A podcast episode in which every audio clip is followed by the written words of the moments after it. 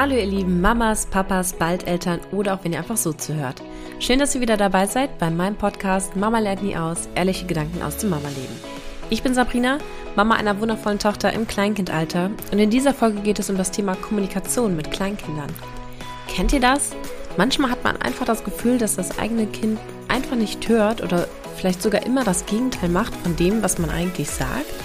Und besonders wenn man versucht, sehr liebevoll und zugewandt mit seinen Kindern zu sprechen und trotzdem Kommunikationsschwierigkeiten zwischen Eltern und Kind vorherrschen, kann das sehr frustrierend sein. In dieser Folge beleuchte ich einerseits die Hintergründe, warum es manchmal tatsächlich sein kann, dass unsere Kinder uns nicht richtig verstehen und warum wir mit unseren Kindern im Gespräch vielleicht auch die Verbindung verlieren. Und gleichzeitig verrate ich meine persönlichen acht Tipps für die Kommunikation mit unseren Kindern. Also wenn ihr Lust habt zu erfahren, welche Tipps und Tricks es gibt, um die Kommunikation mit unseren Kindern zu verbessern, dann bleibt gerne dran. Hier kommt die Folge Kommunikation mit Kleinkindern. Acht Tipps für eine bessere Kommunikation. Viel Spaß!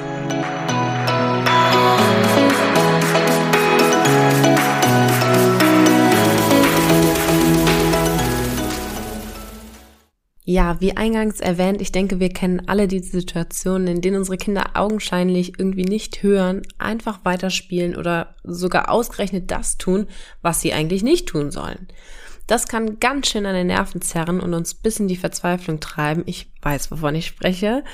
Und das, obwohl wir doch stets liebevoll zugewandt unseren Kindern gegenüber sein wollen und uns größte Mühe geben, besonders auch in der Kommunikation mit ihnen. Die Gehirne von Kleinkindern funktionieren einfach ganz anders als unsere Erwachsenen. Dadurch entstehen viele Kommunikationsprobleme, die es eigentlich nicht geben müsste, wenn man sich dieser unterschiedlichen Funktionsweise tatsächlich bewusst wäre. Ein Satz, der für einen Erwachsenen gut verständlich ist, könnte unter Umständen bei einem Dreijährigen völlig anders ankommen. Daher kann es enorm hilfreich sein, zu verstehen, wie Kinder Sprache empfangen und verarbeiten und Techniken zu erlernen, wie wir kindgerechter kommunizieren können, ohne natürlich Authentizität einzubüßen oder sich verstellen zu müssen. Ja, nachdem ich mich so ein bisschen in die Thematik eingelesen habe, habe ich auch ein paar Feinjustierungen quasi in der Kommunikation mit meiner Tochter vorgenommen und ähm, habe tatsächlich gemerkt, dass es ähm, echt ein paar positive Veränderungen bewirkt hat. Und ähm, ja, deswegen dachte ich, ich möchte gerne eine Podcast-Folge dazu für euch machen. Ähm, und vielleicht helfen euch diese Tipps ja auch. Ja, legen wir los. Ja, mein erster Tipp, einfache Sätze und Erklärungen. Also ich empfehle, verwendet in der Kommunikation möglichst einfache Sätze und Erklärungen. Dazu gehören auch beispielsweise Fragestellungen mit vielen Auswahlmöglichkeiten. Generell sagt man, dass besonders kleine Kinder maximal zwei Optionen zur Auswahl bekommen sollten. Und mit zunehmendem Alter können dann langsam weitere Optionen hinzukommen. Aber ich finde, das ist auch extrem situationsbedingt. Ich merke beispielsweise bei meiner Dreijährigen morgens im Alltagstrubel, dass drei Optionen bereits zu viel sein können. Also lieber zwei Optionen, entweder Brot oder Joghurt. Und am besten direkt irgendwie mit visueller Unterstützung, also indem wir die beiden Möglichkeiten, das Brot und den Joghurt einmal hochhalten, präsentieren etc. Ähm, auch eine komplexere Frage drumherum lasse ich dann oftmals weg, ähm, was Erwachsene vielleicht teilweise als unhöflich empfinden würden, ist aber für Kinder an dieser Stelle manchmal ganz schön hilfreich. Also blauer oder roter Becher oder eben Brot oder Joghurt. Und ähm, ja, deswegen versuche ich mich in der Situation manchmal auch auf einfache Sätze und Erklärungen zu beschränken. Mein zweiter Tipp ist, ich verwende die Ich-Form so gut es geht. Also es klingt erstmal logisch und hört sich auch einfach an. Wenn man sich aber im Alltag einmal wirklich reflektiert, dann stellt man fest, oder habe ich bei mir festgestellt, dass ich öfters auch in der Wir-Form gesprochen habe und auch diesen ominösen Mann mit einem N irgendwie vorgeschickt habe in Situationen. Und mir ist tatsächlich aufgefallen, dass meine Mutter mich besser verstehen kann und gerade auch meine Bitten an sie besser verstehen kann, wenn ich stets von mir, also in der Ich-Form spreche und auch meine Gründe erläutere.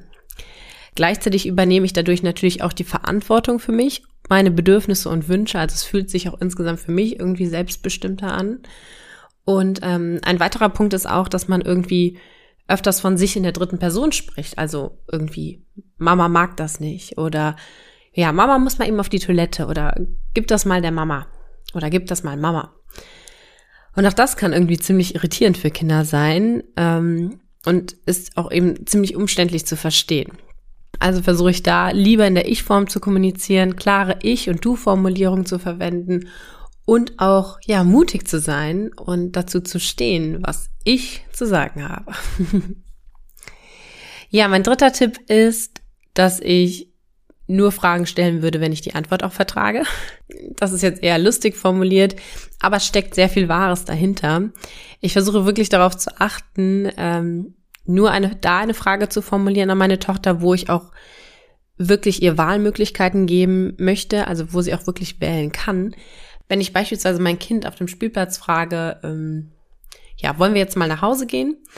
Dann erwarten wir da ja so unbewusst eine vernünftige Einsicht von unseren Kindern. Und das finde ich aus zwei Gründen irgendwie schwierig, weil erstens schiebe ich damit ja indirekt meinem Kind die Verantwortung für auch meine Laune vielleicht zu und auch eben für das weitere Handeln. Weil wenn es eben nicht nach meinen Vorstellungen dann vernünftig in Anführungszeichen agiert und mitspielt, meiner Erwartung entsprechend, dann bin ich vielleicht daraufhin genervt oder beleidigt oder ich fange irgendwie an zu verhandeln. Ach komm schon, ich sehe doch, dass du bereits müde wirst, etc. Und der zweite Grund ist, dass ich halt mit meiner Frage quasi ein Versprechen gebe, also du hast die Wahl, du darfst auswählen, das ich dann aber nicht einhalte. Also nämlich, hier ist meine Frage, du hast die Wahl und in Wirklichkeit habe ich aber bereits meine Entscheidung ja schon getroffen im Vorfeld. Und ähm, da ich in der Verantwortung bin als Leitwolf, das ist übrigens eine schöne Verbildlichung von Jasper Jewell, ähm, treffe ich die Entscheidung zugewandt und gleichzeitig aber auch authentisch. Und wenn ich die Entscheidung getroffen habe, dass es jetzt Zeit ist, den Spielplatz zu verlassen und nach Hause zu gehen, dann kann eine Frage wie zum Beispiel, wollen wir jetzt mal nach Hause gehen, eben auch dazu führen, dass das Kind ehrlicherweise sagt nein, weil es gemäß der Frage nicht nach Hause gehen möchte. Also versuche ich da so ein bisschen drauf zu achten und ähm, meinen Beschluss auch als solchen ihr gegenüber zu formulieren. Also ich will jetzt mit dir nach Hause gehen und das kann natürlich immer noch ein Nein als Antwort zur Folge haben. Aber die Basis für den folgenden Dialog ist dann dadurch eine, einfach eine ganz andere. Ja, Tipp Nummer vier ist keine Kleinkindsprache. Also Sätze wie mach mal der Oma Winke Winke oder da hast du aber Feinkacke ins Töpfchen gemacht.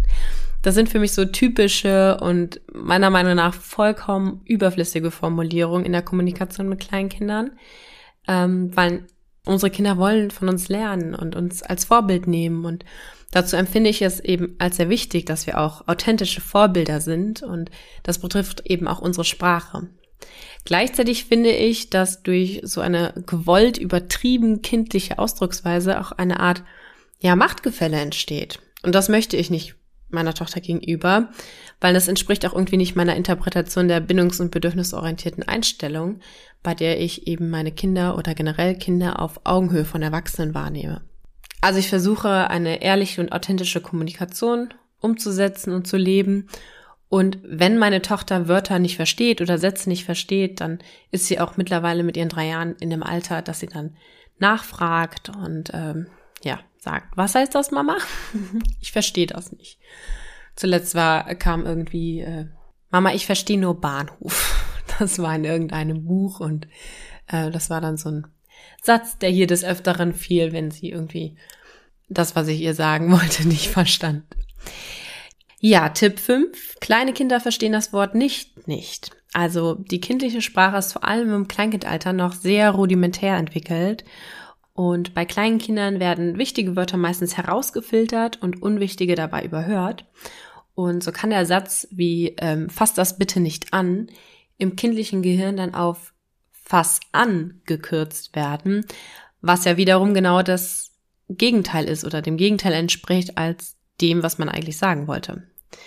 Und ähm, mit diesem Hintergrundwissen versuche ich dann meine Sätze so ein bisschen umzuformulieren. Also bisher ist es mir auch größtenteils gelungen, aus jedem Satz irgendwie so eine positiv formulierte Formulierung zu generieren. Also beispielsweise anstatt bitte nicht anfassen, äh, sage ich dann sowas wie die Finger bleiben bei dir. Oder anstatt nicht auf die Straße laufen, bitte bleib stehen oder bitte halte Abstand oder heute habe ich gesagt, bitte bleib beim Auto. Wir waren auf dem Einkaufsparkplatz und da habe ich gesagt, bitte bleib beim Auto stehen. Ähm, Übrigens habe ich auch gerne lange Zeit den Satz, ist nicht schlimm, verwendet, um meine Tochter irgendwie zu trösten, wenn beispielsweise ein, ein Glas Wasser umgekippt ist, etc. Und ähm, bis mir dann auch da aufgefallen ist, dass dieser Satz aus demselben Grund eigentlich vermutlich ungünstig formuliert ist. Und ähm, seitdem sage ich auch da zum Trösten immer, das ist okay oder das ist in Ordnung. Ja, Tipp Nummer 6 ist Ja-Grenzen. Also auf Dauer ist dieses ständige Nein auch sehr zermürbend und ähm, die gesprochenen Worte wirken sich auch auf unsere Wahrnehmung aus. Also wir Erwachsene kriegen dann so eine Wahrnehmung von, ich muss ständig Nein sagen, das Kind sagt oder macht nur Dinge, die ich verbieten muss. Und ähm, ja, je enger der Raum ist, den wir als Erwachsene zulassen, desto mehr Neins müssen wir natürlich auch aussprechen. Und umso negativer wird der Blick auf unser Kind und seine Aktivitäten. Und ähm, darüber hinaus kann ein inflationär ausgesprochenes Nein sich im Alltag natürlich auch abnutzen. Und deswegen versuche ich aus diesem Grund die Worte Nein und nicht sehr, sehr sparsam einzusetzen. Ähm, das kann eben gelingen, indem man versucht, beispielsweise eine Ja-Umgebung zu schaffen, also eine Umgebung, in der möglichst wenig Nein notwendig ist und die Kinder sich eben gemäß ihrer Entwicklung frei bewegen können. Und im Babyalter können Ja-Umgebungen beispielsweise dadurch geschaffen werden, dass sie einen geschützten Raum haben, wie das Wohnzimmer oder einen anderen Raum, in dem sich tagsüber aufgehalten wird, in dem sie alles anfassen können, wo sie sich hochziehen können, wenn sie den Bedarf dazu haben, ähm, ja, etc. Und im Kleinkindalter finde ich das persönlich schon etwas schwieriger, muss ich gestehen, weil ja, meine Dreijährige beispielsweise jetzt einfach überall in der Küche drankommt. Und falls nicht, weiß sie sich entsprechend mit Stühlen oder Lerntürmen oder Hockern oder so entsprechend zu helfen. Und ich kann natürlich nicht alles ins Unerreichbare umräumen. So viel Stauraum haben wir da auch gar nicht zur Verfügung. Ähm, gleichzeitig versuche ich aber dennoch die Umgebung so zu gestalten, dass sie ihren Raum hat, in dem sie sich frei bewegen kann. Also sie kriegt beispielsweise in der Küche ihre eigene Küchenschublade, wo dann ihre kindgerechten Messer drin sind und ihr kindgerechtes Besteck, ähm, eigene Teller, Becher, Tassen etc. Auch ein bisschen ähm, ja ein eigenes eigenes Brettchen, ähm, eine Orangensaftpresse, so dass sie so ein bisschen autark auch agieren kann. Darüber hinaus finde ich auch Ja-Grenzen sehr wichtig, denn auch da kann ein ständiges Nein eben zur Frustration auf beiden Seiten führen, sowohl beim Kind als auch beim Erwachsenen. Und äh, wenn man, wenn wir beispielsweise die Situation haben, dass meine Tochter mich anspricht, während ich einen vollen Wäschekorb unterm Arm trage und sie unbedingt mit mir lesen will, dann sage ich, ja, ich lese gerne mit dir, nachdem ich die Wäsche weggebracht habe.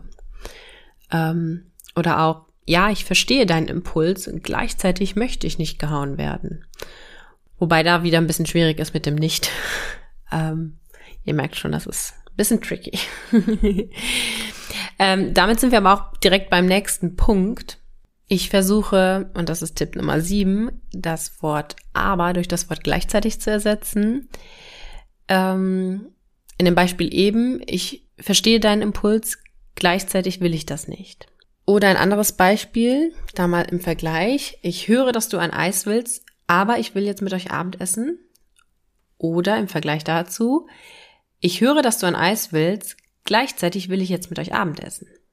Ich finde dieses gleichzeitig, das wirkt nochmal ganz anders. Also dieser Satz beschreibt eben zwei Dinge, nämlich das, was das Kind möchte einerseits und das, was ich will andererseits. Durch das Aber zeigen wir unserem Gegenüber, also in dem Fall unserem Kind, eben unsere Vorbehalte und vermindern die Wirkung auch des Gesagten.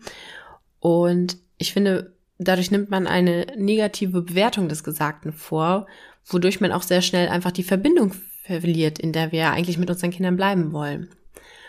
Und ähm, ja, ein anderer Beispielsatz zum Beispiel nach der Kita ist, ich freue mich sehr über dein gemaltes Bild, aber ich will jetzt nach Hause. Also da wollen wir eigentlich eine Wertschätzung ausdrücken im ersten Teil des Satzes. Diese wird aber gemindert durch das aber, sodass die Wertschätzung vielleicht gar nicht mehr richtig ankommt. Und aus diesem Grund habe ich dann gesagt, okay, ich möchte versuchen, das aber durch ein gleichzeitig zu ersetzen. Das war am Anfang echt ein bisschen schwierig ähm, und ich musste da sehr bewusst drauf achten. Ähm, aber mittlerweile ist, also fällt mir das gleichzeitig eher ein als das aber.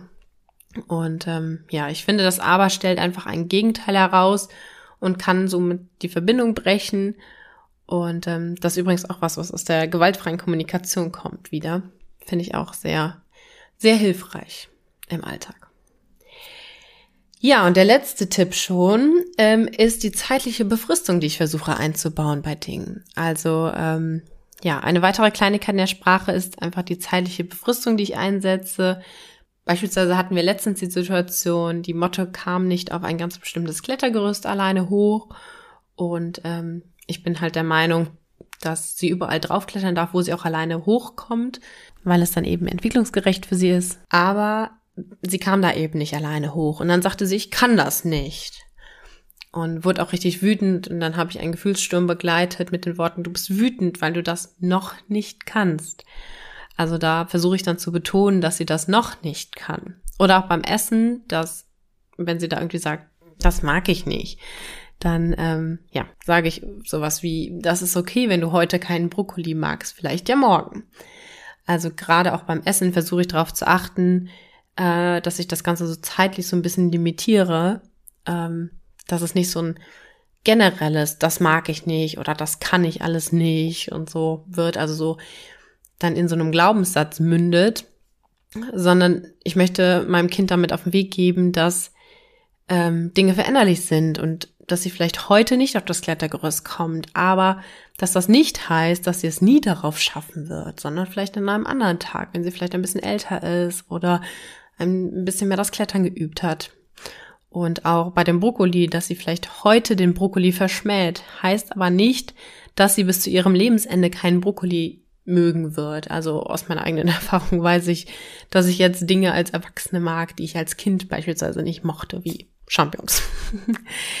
ähm, ja, also mit dieser Betonung dieser zeitlichen Befristung möchte ich meiner Tochter da halt auch einfach Mut machen, dass sie sich entwickeln kann und wird und auch an ihren Herausforderungen wachsen wird. Ja, kommen wir also schon zu meinem Fazit und meinen acht Tipps im Schnelldurchlauf. Ähm, also Tipp eins: ich würde einfache Sätze benutzen und Erklärungen und die Handlungsoptionen auf wenige ausgewählte begrenzen. Je nach Alter und Situation ist da deutlich weniger auch mehr. Mein zweiter Tipp, ich verwende hauptsächlich die Ich-Form. Das macht Sprache einfach sehr persönlich und man übernimmt die Verantwortung für die eigenen Entscheidungen, Bedürfnisse und Wünsche und es fühlt sich einfach auch selbstbestimmter an. Und ähm, man kann Dinge auch einfach besser begründen, also auch eine Grenze besser begründen und es wird auch meistens besser angenommen. Ja, dritter Tipp, äh, ich würde nur Fragen stellen, wenn es auch tatsächlich Wahlmöglichkeiten für mein Kind, kind gibt. Also sonst ist es einfach eine unfaire Übertragung meiner Meinung nach der Verantwortung für das weitere Vorgehen und vielleicht auch für, für meine Laune, die dadurch entsteht und eben auch gleichzeitig ein Versprechen zur Auswahlmöglichkeit, das ich dann aber nicht halten kann. Tipp 4 war keine Kleinkindsprache, also unsere Kinder sollen von uns als Vorbild lernen und das geht eben nur, wenn wir uns authentisch als Vorbild verhalten und nicht auf Teufel komm raus Kind spielen wollen mit künstlich generierten Sätzen. Ja, Tipp 5, ähm, das Wort nicht vermeide ich, also das kindliche Gehirn filtert Sätze sehr stark und äh, dabei fallen Wörter wie nicht zum Beispiel unten durch. Plus nur dadurch, dass man weiß, was man nicht tun soll, weiß man ja auch noch lange nicht, was man stattdessen tun soll. Also das geht ja uns Erwachsenen genauso. Äh, denk nicht an ein rosa Schwein und schon ploppt das rosa Schwein im Kopf auf. Also versuche ich da lieber das auszusprechen, was die Motto stattdessen machen soll. Also Finger weg von der teuren Vase beispielsweise. Ähm, ähm, Tipp 6 ähm, ist die Ja-Umgebung schaffen und Ja-Grenzen zu setzen, um einfach die Anzahl des, äh, der ausgesprochenen Neins und Nichts zu minimieren, äh, weil es sich eben halt sonst abstumpfen kann und auch so einen überaus negativen Blickwinkel mit sich bringen kann, auch auf das Kind und seine Aktivitäten. Tipp 7 ist, dass ich das Wörtchen aber durch gleichzeitig ersetze. Also ich versuche eben dadurch eine Kommunikation auf Augenhöhe zu gestalten, ohne Abwertung oder Bewertung des Gegenübers und seinen Ansichten und äh, dadurch halt auch einfach in Verbindung zu bleiben. Und der letzte Tipp, Tipp 8, ist die zeitliche Befristung. Ähm, das soll einfach aufzeigen, dass es Wachstums- und Entwicklungsmöglichkeiten gibt und eben kein starres Schubladendenken wie du gehörst jetzt in die Schublade, du kannst das nicht und du magst kein Brokkoli für immer und ewig, sondern ähm, ja, Kinder müssen erst einfach noch herausfinden, wer sie sind. Und ähm, manch Erwachsener ist ja noch auf diesem Weg, mir inklusive. Und ähm, ja, es ist einfach kein Ausdruck der generellen Persönlichkeit, dass das Kind für immer und ewig kein Brokkoli mag und äh, für immer und ewig auf äh, das Klettergerüst nicht hochkommt. Ja, das war's auch schon mit der Folge Kommunikation mit Kleinkindern. Acht Tipps für eine bessere Kommunikation. Das war heute ein bisschen kurz und knapp. Ich hoffe trotzdem, dass euch die Folge genauso viel Freude bereitet hat wie mir und dass ihr vielleicht ein bisschen was für euch mitnehmen konntet. Wenn ihr mich unterstützen wollt, dann würde ich mich sehr freuen, wenn ihr mir eine positive Bewertung bei iTunes oder Spotify da lasst. Hier fließt so viel Herzblut, Zeit und Liebe in den Podcast, dass ein winziger Klick von euch für mich eine riesige Unterstützung und Wertschätzung meiner Arbeit bedeutet. Schaut auch gerne auf meiner Instagram-Webseite unter mama.lernt.nie.aus unterstrich Podcast vorbei. Da gibt es zu jeder Folge nochmals zusammengefasst ein paar meiner Gedanken und Tipps und Tricks. Schreibt mir da auch gerne eine Nachricht oder einen Kommentar drunter. Vielleicht habt ihr ja noch mehr Tipps ähm, für die Sprache und die Kommunikation mit unseren Kindern. Also lasst mich gerne wissen, wenn ihr da noch ein paar andere Tipps habt. Ja, macht es gut und bis bald. Liebe Grüße, eure Sabrina von Mama lernt nie aus.